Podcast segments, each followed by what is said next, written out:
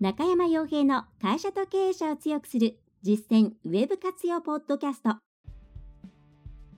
この番組では600社以上のウェブコンサル実績を持つ株式会社ラウンドナップ代表取締役の中山が会社経営者に必要な内容に絞り込んで抑えるべきウェブの話題やトピックスをビジネス目線でお伝えしています。皆さんこんにちはラウンドナップコンサルティングの中山ですそれでは本日も会社と経営者を強くする実践ウェブ活用ポッドキャストを始めていきたいと思いますのでぜひとも最後までお聞きいただければと思いますえー、さて、もう2月もおしまいですね。で、3月に向かっていくと、もう年度末という会社さんも多いのではないかと思います。まあ、あのお客様の方でも忙しい会社さん多いなと思いますし、また結構いろんなところのセールスがね、あるなと思います。また、えー、私に問い合わせをしてくれるお客さんとも,、えー、もいるので、やはりこの時期というのはですね、いろんな意味で困っている方が多いのかなというところです。ただ、こう、一斉配信のメール、まあ未承、未承諾メールなのに未承諾って書いてないケースもありますが、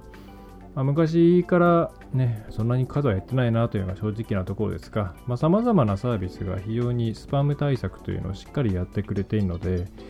まあ、あまり気にならなくなったなっていうのが正直なところで、非常にこれはありがたいなと思っています。うん、特に Gmail、まあ、Google Apps 使っていると、まあ、そういったものを大概ですね、もうスパムフォルダに入っちゃっているので、まあ、見ることもないですね。私が迷惑メールフォルダを見るときっていうのは、うん、最近どういうこうえげつないことがあるのかなみたいな、えー、そういう時だけなので、まあ、今開けて実際見てみると、うん、いわゆる中国語でよく読めないようなスパムメールもあれば、そうじゃない、まあ、日本の企業さんからの突然のメールであったり、定期的に来る迷惑メール、まあ、定期的に来る迷惑メールっていう言い方はよくわかりませんが、えー、がいっぱい入っていて、まあ、ちょっとね、やっぱり増え気味ではあるかなと思いますが、まあ、明らかにメール見ると、迷惑メールって分かりますしね、同業他社さんからのメールが来たり、それから、うん、なんだろう、こう、役職を無理やりつけていたりとか、え部署を無理やりつけていたりとか、そういうところでこういうの分かっちゃうんで、もう今、もう一斉配信っていうのは、まあ、スパムですしね、えー、でスパムじゃなくて、どこかしらのリストといいますか、まあ、過去の掘り崩して大量に発信しているとしても、まあ、まず見られないというふうに思った方がいいんじゃないかなと思います。やっぱりこれは、えっ、ー、と、まあ、ツイッターのどっかのツイート、あ前回のあれですかね、えー、前回じゃないな、えー、メールかな、え、メルマガで書いたのかなと思うんですけども、面の HTML 面の開封率調査の記事を出しましたが、まあ、あやってですね、ちゃんとリストのクリーニングを行って、必要ない人には送らないということを繰り返し行って、ちゃんと自分たちのリストをきれいにしていくということを行う時代ですね。まあ、必要な人以外には情報を届けないっていう、まあ、マナーというか、将来のお客さんを殺さないっていう意味での、情報の配信先の制限というものは必ず行っておく時代だと思います。メールマガジンとかでたまにですね、えー、合計配信数なんか何万通とか書いてあったりすると、うん、マグマグの時代からなんか意識が変わってないんじゃないかなというふうに正直思ってしまいます。えー、というところで少し話が本題からそれましたが、えー、まあ、3月ということで、ああとですね、そう、ちょっと先にお知らせをしておくと、うん、あの、うちとは全然関係ないんですけども、えっ、ー、と、まあ、ちょうどメールが来たんで、あの、Yahoo の広告を使っている方は見たことがあるかもしれないんですけども、公式のランニングポータルっていうのがありまして、で、そこで、こう3月とか4月とか5月によく検索されるキーワードっていうのを誰でも見られる形で毎月送ってきてくれています。で、今、2018年5月ですね。まあ、つまり5月のことをやるんだったら、もう今から仕込んだかなきゃいけないよということでもあるんですけれども、でこれで PDF で、まあ、ざっくりとしたもので、メジャーなものだけなんで、えー、トレンドをつかむとか、ああ、こういうふうに検索するんだなっていうのを見るぐらいでいいと思うんですけども、まあ、月1回こういう、うん、キーワードだけの羅列ですね、の PDF 見ていると、いろんなことが思い浮かべていくんで、えー、自分たちの業種にこういうものをうまく絡められないかなという頭の体操ですかね。ネットのために使ってもらっても、えー、いいんじゃないかなと思います。まあ、今、えー、まあ、3月であればですね、ひな祭り、ホワイトデーという、えー、定番のところから、まあ、やっぱり新生活系、入園、入学、入社、卒園とか卒業、引っ越しとか、えー、それから、まあ、ご飯で言うと、まあ、サイとかハマグリとかいちご大福とか菜の花とかニラとかそういったものだったりでファッションというと、まあ、春関係ですね。スプリングコート、まあ、ワンピースとか、まあ、あとはそうですね。いろいろ催し物があるケースもあるんでうんとそのドレスとか、えー、子供のねドレスとか、まあ、いろいろありますね。うん。あとお花見の話、えー、お花見ですね、桜。やっぱり花粉ですね、もう私も苦しんでいますけれども、花粉の、えー、話、えー、それからまあ大相撲春場所とか、えー、春ドラマとかいろんなのがあります。こういうのね、あの自分たちの業界に関係ないと思っていると、こういうのゴミの情報になっちゃうんですけれども、まあ、もしかしたら絡められるんじゃないのってことは結構あると思うんですね。いろいろこじつけでもいいんで、えーえー、そういったものを考える際のネタ帳としてもいいんじゃないかな。社内の勉強会の最初の一歩。例えばこのネタを使ってプロモーションの企画を一人一個作ってみましょうとかね、えー、そういうものも面白いんじゃないかなと思います。結構そういう社内ワークショップって面白いですね。まあ、社外の人とみんなで、ね、グループワークとかやるのが一番楽しいんですけど、まあ、この間の、えー、最後にまたお伝えしますけれども、勉強会も非常に満足度が高くて、えー、やってよかったなと思っています。と最後にね、もう一回お伝えします。えー、さて、えー、さておきやっと本題ですが、えー、今回のタイトルとしては、成功の8割は継続、運用のモチベーション維持にかかっているという話題です。これイメージしてもらう、まあ、イメージとして一番わかりやすいのはホームページを作るときだと思うんですね。で、皆さんの興味って大体出来上がったホームページという箱っていうものになっているんですけれども、もちろんですね、それはもちろんとても大事ですね。お金をかけて自分たちの企業に合ったデザインをクオリティ高く作ってもらい、そしてコンテンツが読みやすく分かりやすく、スマートフォンでもパソコンでも分かりやすくなっている。入力本も入力しやすくなっている。それから様々な載せたかったコンテンツをちゃんと載せられるようになった。ね、それから表示速度とかも改善したとか、でそういうですね、箱物としての優秀さっていうのはもちろん非常に重要なポイントになってきます。で、それによって、えー、コンバージョン率、まあ、転換率とかが大きく改善して、えー、まあ、それがしばらく続くっていうのももちろんあるわけなんで、この初動といいますか、運用じゃない、えー、継続じゃない、その最初のパコンとですね、プロジェクトで作る部分を否定しているわけではないです。うちでもものすごく重要視しています。ただ、それを生かすも殺すも、まあ、あとはそれが成功しようと失敗していまいと、その後に継続して、えー、まあ、改善のサイクルというか、まず、こいつは俺の頑張って作ったんだから、みんなで良くしていこうぜっていうですね、気持ちがないと、まあ、最終的に絶対、えー、まあ、ゼロに戻りますね。で、えー、それを強く思うのが、まあ、というか、その制作、まあ、ホームページの制作に入る前の段階の意識もすごく大事で、これ作ったものをちゃんと大事にして、自分たちのものとしてこれから運用していくんだよっていうところをちゃんと考えてる企業さんっていうのは、そこまで見据えていろんなことを質問してきたり、えー、まあ、するんですね。例えばこう、ここは自分たちで更新できるのかという話もそうですし、えー、なんでここはこういうものを入れるのかとか、なんでこういうふうなメッセージにしたのか、自分たちがこれから同じようなコンテンツを作っていく際には、一体どういう考え方をしていけばいいのかとか、そういう、えー、これから運用していくために自分たちが知っておかないと、うん、うまくいかないようなことっていうのを、やっぱりですね、きちんと見つけてきて、どんどんどんどんですね、えー、プロアクティブに質問してくれたりするんですね。でもちろんホームページというものに対してのその増資の深さっていうものは人によります、会社によります。なので、えー、高度な質問をしてくださいということではなくて、ちゃんと興味を持って、いろんなことに取り組んでくれる。例えば、一番わかりやすいのが、最初に記入していただくヒアリングシートの内容が、どれだけ充実しているか。ね、私、分からなくてもいいんで、とにかく思いついたことをどんどん書いてくださいという形で、えー、ヒアリングシートをお送りするんですけれども、まあ、そこにどれだけ書いてあるのか。別に見当違いのことでも何でもいいんで、しっかり自分たちの商売について考えて書かれているかっていうのは、もう明らかに成果に直結します。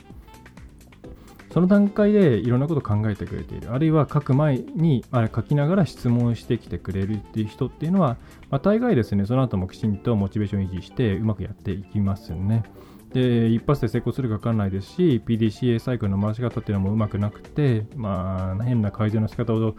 最初はしてしまったりとか、え、するケースもあるんですけども、え、そのままちゃんとですね、軌道に乗せられるぐらい、えー、トライとエラーを繰り返せるっていう会社さんが勝ちますから、やっぱりそういうモチベーションをちゃんと持っている会社さんが強いんですね。で逆に全然こう叩いても響かないような、打っても響かないですかね、日本語としては。えー、何を言ってもあまり反応がないし、え、こっちが言ったらまあそうですねとしか言うしかない。では私たちとしても一般的な企業としての市場分析を行って今ある、えー、いただけてる例えばそのパンフレットとか今までのホームページとかそういうところから情報を拾って作っていくとなると、まあ、なかなかですねこう、うん、これでいけるねっていう確信を持ったホームページができなかったりします正直なところ。で、やっぱりその後、じゃあ、こうやってこうなったんで、で、2ヶ月コンサルティングして、これからちょっと、まず頑張ってみてくださいねっていうふうに投げるんですけれども、そうすると全然ですね、更新されていないっていうような状況になっちゃったり、まあ、なんていうんですかね、トーンとかマナーに沿っていないような更新とかバナーが、ね、導入されてしまったりとか、えそういう状態になってしまいます。えなので、まあ、何が言いたいかっていうと、とにかくですね、えー、成功したい皆さんが成功したいのであれば、自分たちがこれから取り組もうとしている施策、ホームページの制作かもしれないですし、えー、今あるホームページの SEO の改善かもしれない。うん、ソーシャルをうまく使いたいということかもしれません。あるいは既存のお客さんにアップセルするために一体これをどう改造していくかっていう話かもしれません。もしかしたら、えー、社内の人が胸を張ってこれがうちのホームページだよって言えるようなものにしたいっていうことかもしれません。でそれはあの最後のやつも十分ありなんですよ。今、すごくコストかかるものの一つが人材の獲得ですから、まず中の人がちゃんと胸を張って出せるようなものでないと、それは新しい人は来ないわけですね。うん、でそういう観点で、え自分たち何がしたいのかな、これからどうしていくのかな、ね、っていうことを考えながら、ちゃんと、え、PDCA のサイクルを、まあ、一緒にかもしれないですし、えーね、会社の中でまずやってみるという形かもしれません。えー、ですけれども、やっていけるところが絶対に強いです。そういう意味で、本当に運用のモチベーションを維持して、えー、ちゃんとやっていく。これができるかどうかが全体の8割の成功を決めるんじゃないかなと思います。あのこの2割はですね、まあ、1割は運ですね、正直なところ。その業界の環境がどう変わるかっていうのは、まあ、運に近いところもありますし、企業、会社、えー、国としての規制がどう入るかっていうのも、まあ、ね、あの厳しい業界もあれば緩い業界もあるんで、この辺は運ですけど、まあ、あと残りの1割はそうですね、まあ、競合がどう動くかとかいろんな細かいのが入ってくると思います。で、ほとんどがですね、8割は私はもう、その企業さんが継続的に、えー、頑張れるかどうかにかかっていると思っています。で、それをね、あの正しく効率よく、えー、伴走して支援してあげる。それから、うん、気づかないことをえー、気づかせてあげる。まあ、その外から見た目線だから分かることってあると思うんですね。えそして、えー、専門的なところでお客さん自身がやると、うん、効率が悪いといったところはこちらで代わりにやってあげる。えー、そういったところがコンサルタントの本質ではないかなというふうに、えー、思っています。ねえー、一番大事な部分は実際に事業を行っている皆さんが知っているはずですし、持っていなければならないものですから、そういったところは大事にして、もらいたいですね。ねということで、えー、まあ、この授業、本当いろんな会社さんが問い合わせをしてきて、あのー、こちらから、まあ、あのスカイプの相談をしてくださいっていう場合にも最初何回かメールで往復するんですね。でその内容によってやっぱりあここってそんなに実はうーん危機感がないなとかあ丸投げしようとしてるなとかそういうの分かっちゃったりするので、まあ、一応何回かやり取りをさせてもらってるんですけれども、まあ、そこで全然返事がなくなっちゃったりすると、なんか、うーん、助けで、やるべきだったのかなという思うのと同時に、うん、頑張ってほしいと思ってしまいます。えー、というところですね。どういう役割分担をするかとか、まあ、そのあたりはぜひ書籍の方を読んでいただくと、まあ、丸々書いてありますので、えー、と思います。ですね。えーと、それではですね、えっ、と、先週ですね、先週の、えっと、木曜日ですね、その後私どんどん出張とか行っちゃったんで、ずいぶん昔のことに思いますが、まだ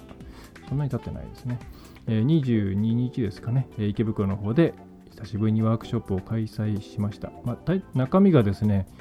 まあ、すごく実際濃い内容で、まあ、広告っていうものを全然知らないと、まあ、たくさんの宿題が残る感じにな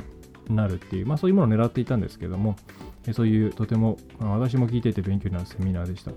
で実際こう参加者の方のアンケートを読ませていただいてもですね、まあ、非常に満足度高かったんで、やってよかったなと思います。でまたこうワークをしてもらって、えそれでその中で、うん、これ持ち帰れますかっていう質問させてもらったんですけれども、まあのね、なかなかちょっと知識レベルというか、あのナレッジの関係ですぐに実現できないけれども、うん、